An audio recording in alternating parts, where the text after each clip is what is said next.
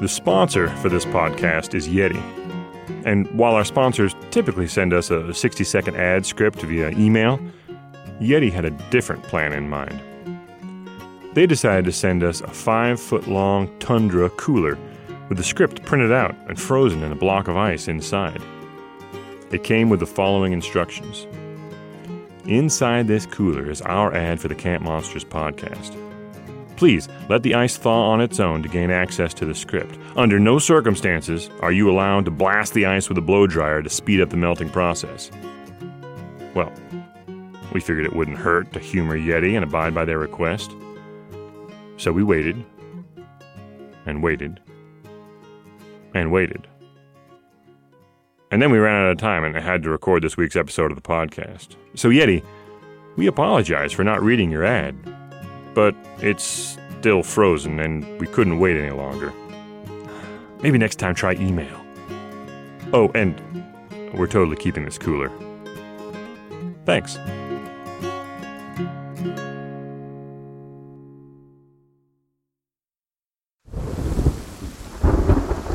This is an REI Co op Studios production.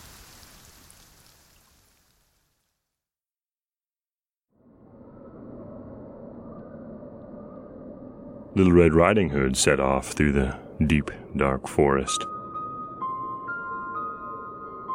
Hansel and Gretel, Goldilocks, all had their share of hard times there. In this episode, we're going to talk about another lesser known denizen of the deep, dark forest. A creature called Hidebehind. A kind of silly name, isn't it? Sounds like something from a fairy tale, from a harmless old children's rhyme. But if you go deep enough, in a forest that is dark enough, you may find yourself wondering about the Hidebehind. Uh, you know the kind of forest I mean. Or maybe you don't. Well, Out here in the Pacific Northwest, you can travel for miles, for days on end, through some of the thickest, most remote woodland in the world. The forest here is as deep as forest gets. Most of it is pleasant, welcoming, wonderful. But there are some places where the trees grow thicker. The sky seems fainter and farther away. Where rain stains the gray trunks black and drips silently on an ancient carpet of pine needles that absorbs every sound. And the huge trees lean in all around you, crowding you, cutting your vision down to a few feet in every direction. The thought starts buzzing around in your head. In a place like this, anyone or anything could sneak up on you, unheard and unseen. And you find yourself wondering if something already has. After all, these deep, dark forests of the Northwest gave birth to the legend of the Hidebehind. And did something just duck behind that next tree? We're about to find out. This is the Camp Monsters podcast. The wild places of this country are haunted by mysterious creatures. Creatures you might only have heard whispers of. Every week we amplify those whispers, tell the old tales, relate the recent encounters, and share all the strange stories that you ought to know about the wilderness you love to visit. These are just stories, of course. They're based on things people claim to have seen, or in this case, to have not seen. But anyway, witnesses can be mistaken.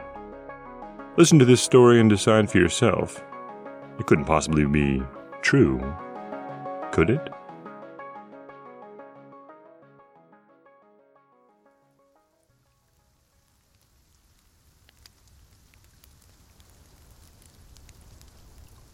Not much to see out there tonight, raining like it is. Oh, no moon, no stars, just the sparkle of raindrops in your flashlight. I'm glad they built these little picnic shelters with a fire pit in the middle. Nice to be able to dry off for a while. But I guess we shouldn't complain. It's the rain that feeds this forest. That's what all these towering old trees are reaching up for the rain.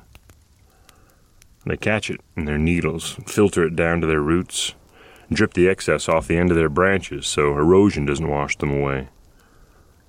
These trees are rain catchers, perfectly designed to thrive in the rain. But I'm not. I catch the rain in my hair, filter it down my back, and somehow I always seem to collect it in the seat of my pants. Well, I'm perfectly designed to be miserable in the rain. I'll take this cozy seat by the fire any time over a rainy night out in the woods. I'm sure a lot of people would agree with me.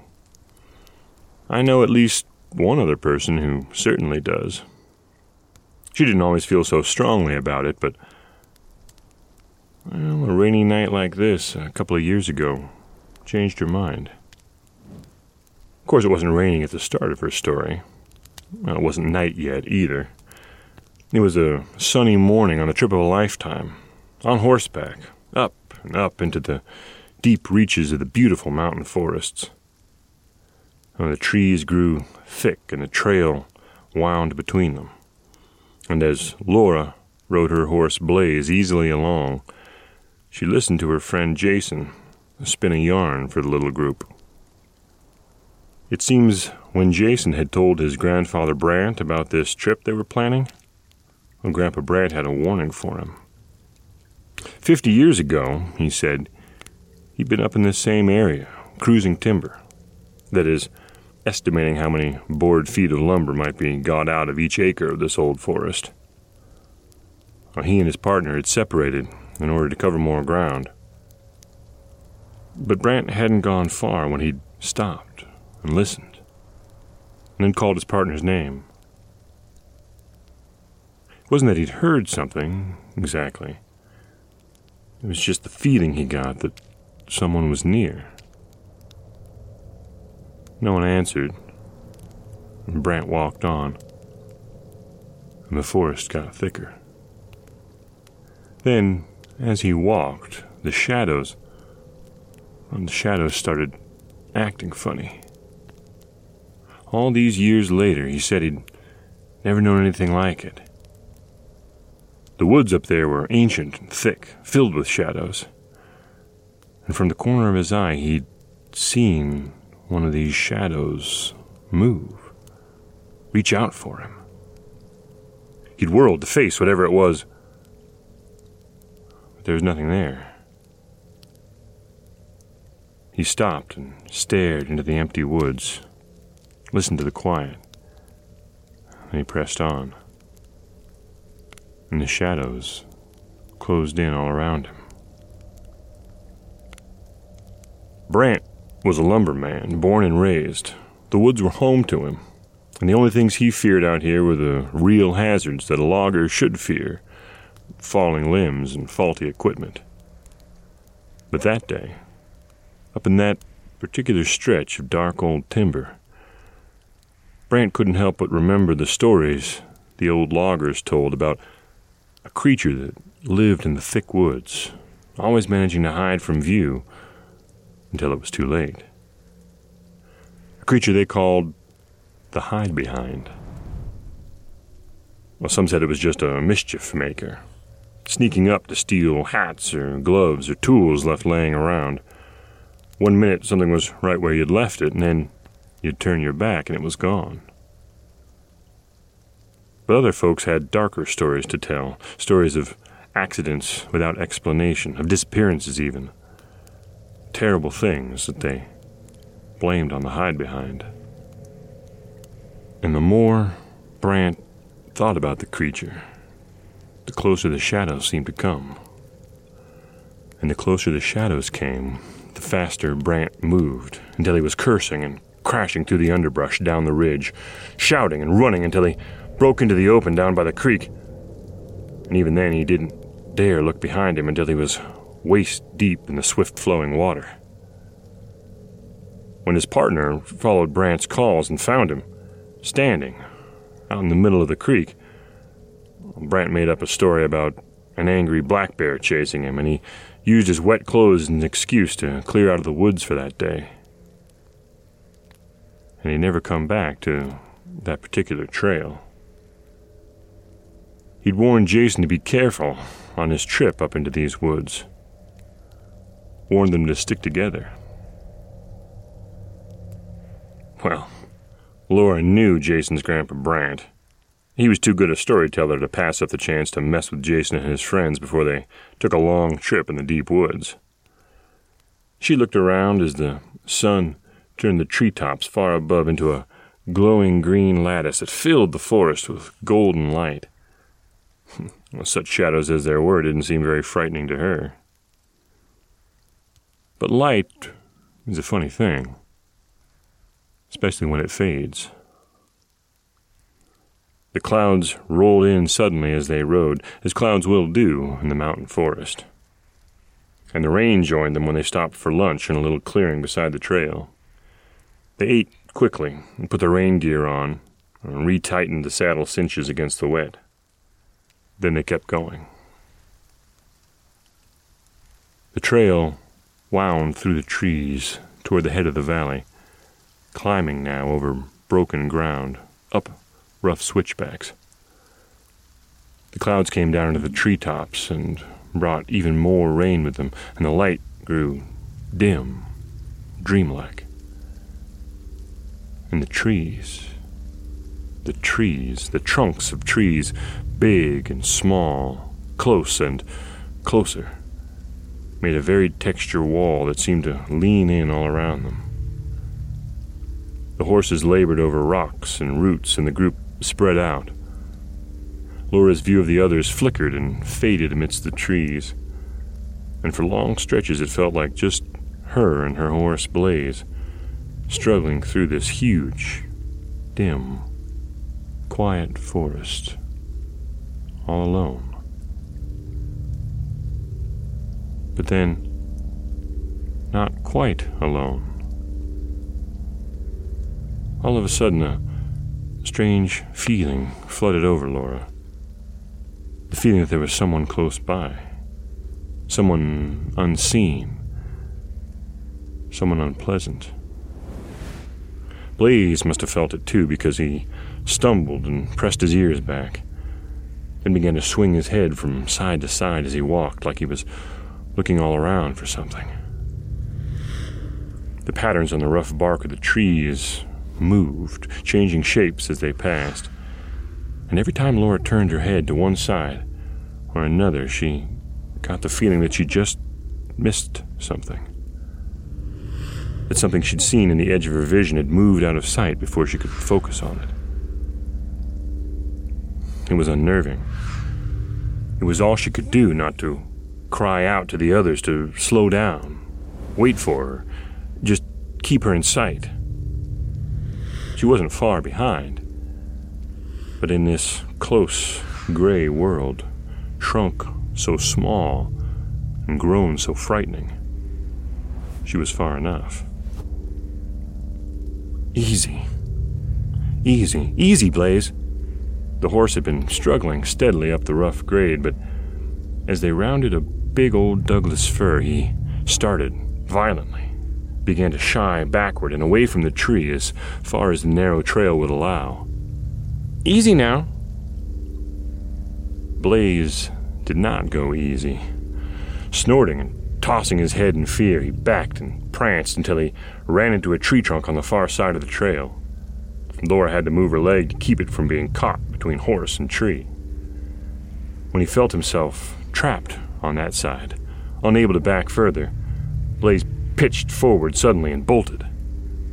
Caught off balance, trying to keep her leg from being crushed, Laura just managed to throw herself forward onto Blaze's neck. But then, as he dashed past that large, dark tree that had spooked him in the first place, Blaze locked his legs and stopped, suddenly as he could, and let out a terrified neigh.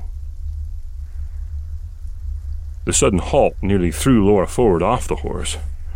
She slipped up over his withers and clung to one side of his neck, with her face hanging down toward his belly and the ground.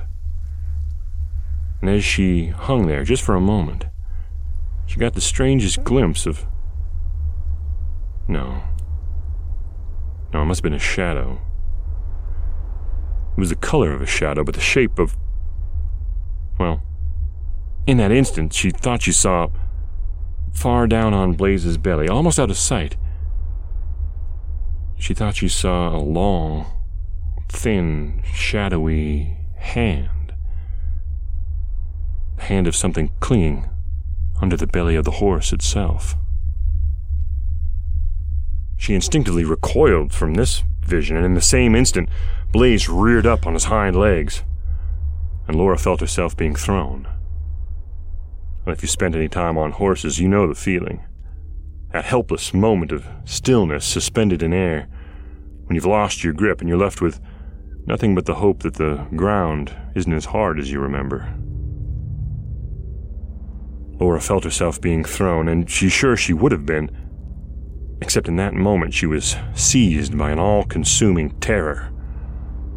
A terror of what she thought she'd seen under the horse, or rather, what she hadn't seen. She found herself overwhelmed by the hysterical need not to see any more of what was under there, filled with an instinctive knowledge she couldn't survive if she saw any more. She grabbed for the pommel and missed, felt herself falling, shut her eyes tight, and began to scream through clenched teeth. Then felt an electric jolt as she was yanked up by her left hand that was still unconsciously gripping the reins so tightly that she couldn't feel them. Her weight and momentum on the bit in his mouth yanked Blaze's head over to one side and threatened to bring him rolling down on top of Laura. Let go, she thought. Dropping to the ground from here would be far less dangerous than pulling the horse down with her. She felt the strain transmitted through the reins, felt Blaze's muscles torque and shiver. And then the delicate balance began to crumble. The horse began to come over on her. Let go, her mind shouted at her. But she didn't want to. She couldn't. There was something down there, under the horse. Something waiting for her.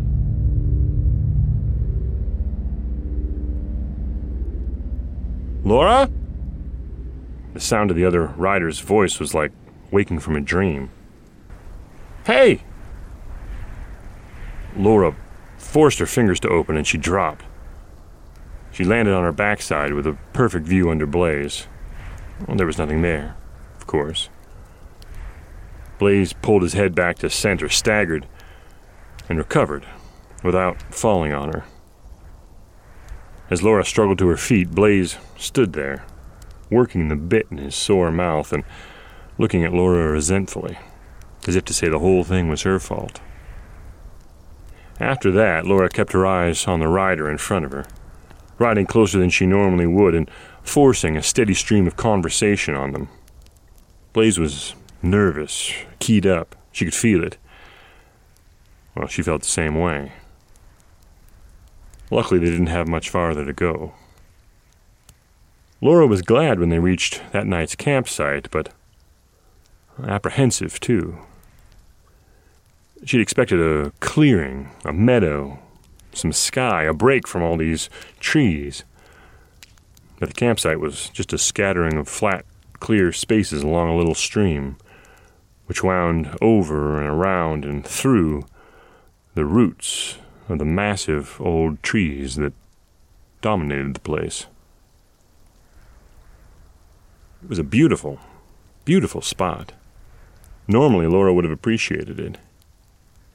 She was tired of trees, tired of the close dimness of the forest. And by the time she collapsed into her tent that night, she was tired of more than that.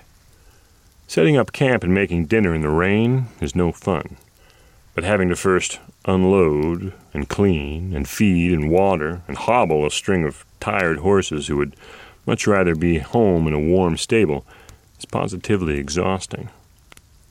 The rain didn't take any pity on them either, growing steadily harder as the afternoon washed away into evening, and the evening drowned in night. But it did feel great when Laura could finally change into some fairly dry clothes and climb into her nice, snug sleeping bag. She only heard the rain pattering on the tent for a few moments before she was off, beyond hearing. There's something about that constant sound of water, though. It's like the sound draws it out of you, makes you dream of water, wakes you up thinking of all that water you drank with dinner. Makes you wish you hadn't. Especially when taking care of your midnight water problem means crawling out of a cozy sleeping bag into clammy darkness, finding your light and finding your coat and cramming your feet into cold, wet, stiff boots. But nature calls, and at the rainiest hour of the night, Laura had to answer. She unzipped the tent just a little bit, shining her light out into the night.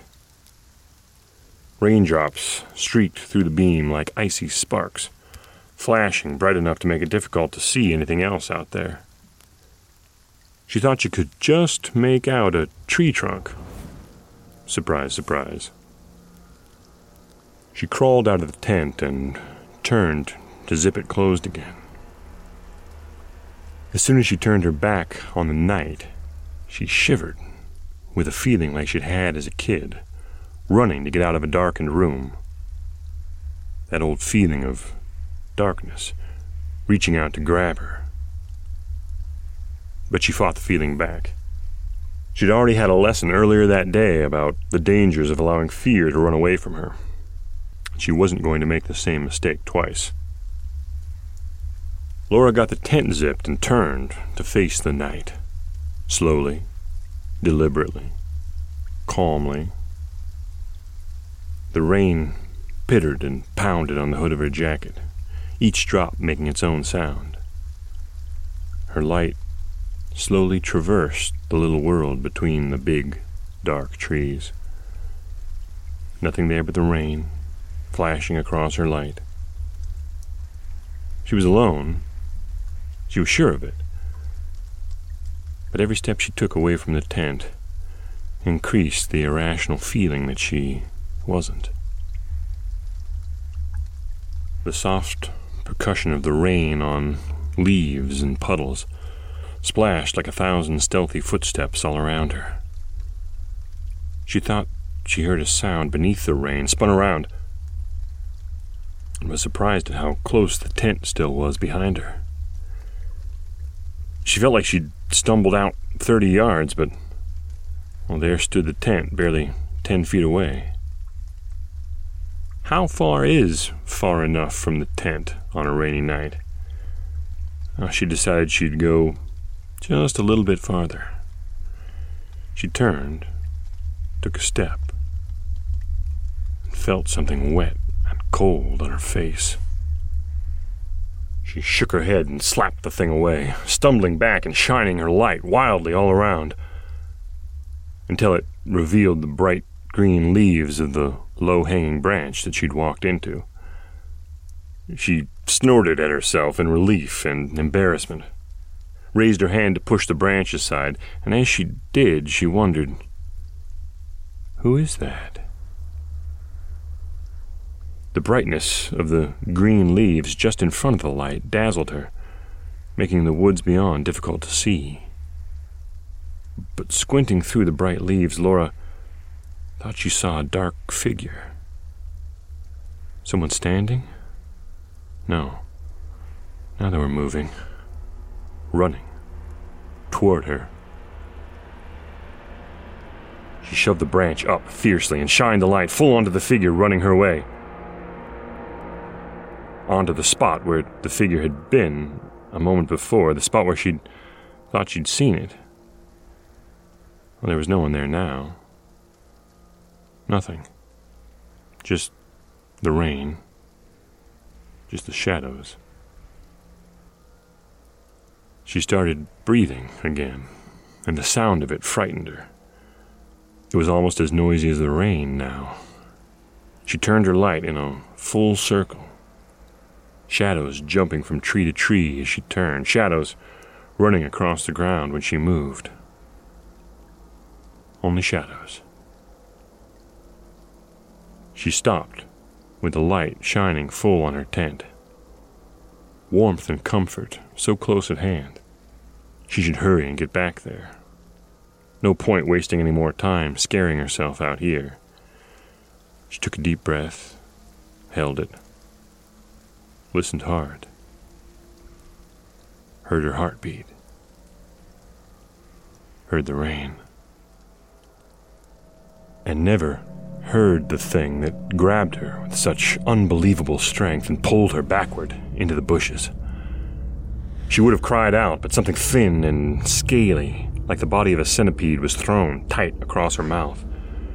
Her light was dropped and gone. She grabbed in the blind darkness for branches that stripped their leaves and broke in her hands. She turned her head, but she could see nothing. Only when she reached behind her did she feel something like cold, wet leather stretched over bone, pressed tightly against her and pulling, pulling her. She caught a thick branch and held. She bit into the scaly thing over her mouth, and it drew away just long enough for her to let out one desperate scream through the rain. A light switched on inside the fabric of a tent that seemed so far away. Another light in another tent, barely visible through the trees. Too far. Too late.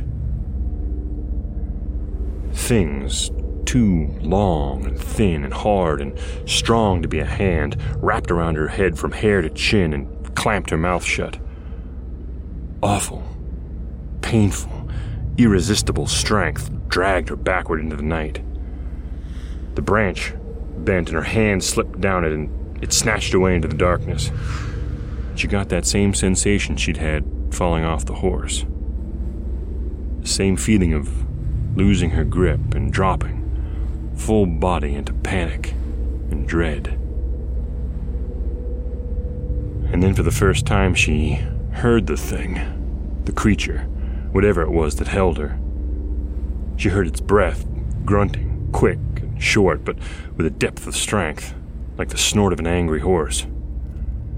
And she heard its footsteps, like hooves, muffled on the forest floor, stamping and pawing the ground. Then she was jolted, shaken. She felt the violent motion of the thing, so much stronger than she was. And then there was a cry, a scream, familiar but not her own. And she dropped, falling hard on the ground. The beams of strong but distant flashlights bounced among the branches of the trees overhead. And silhouetted against them, she saw the outline of a long, dark face bending toward hers, and she felt hot breath on her. She reached up with both her hands and, and cried out in joy when she felt Blaze's soft, warm muzzle. Then the noises of the last few moments took on a new sense, and she realized that the creature had never made a sound that the grunting breath and stamping hooves and the sudden whinny were Blaze's, coming, hobbles on his feet and all, to her rescue. Her friends crashed through the brush a few moments later to find her standing with her wayward horse, unharmed, except for some odd holes and jagged tears in the back of her rain jacket. It may not surprise you to hear that well, because the logistics of camping with horses are so difficult, Laura has decided to stick to day rides, preferably in meadows or on beaches, through other wide open spaces. Blaze certainly doesn't seem to mind, preferring the comfort of his stables at night. Besides, he tends to spook in heavy forest when the trees close in around him. But then, so does Laura. Well, I don't usually spook in the forest. But if I did, it would be on a night like this. Well, the fire's burning low now. What do you think? Should we make a run through the rain and the trees to the tents, or. No, you're right. Well, it may let up if we wait a little while longer. Let's stay here where it's warm and dry and. And where there's nothing to hide behind.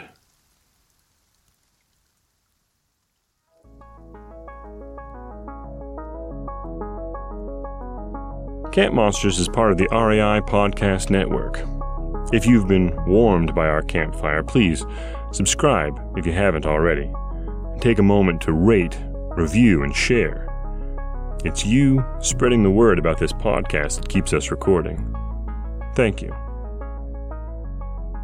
Next week, we'll wake up in the middle of the night in a bunkhouse in a quiet little summer camp in South Carolina. Everyone else is still asleep, except. except. Who is that?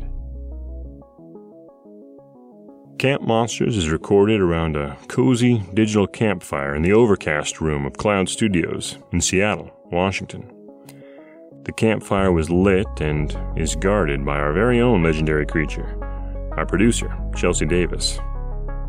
The sparks of audio magic are stirred up by our engineer, Nick Patry. Any growls you hear out beyond the firelight probably come from our executive producers, Paolo Motola and Joe Crosby. These stories are written and told by yours truly, Weston Davis. Thanks for stopping by the fire. See you next week.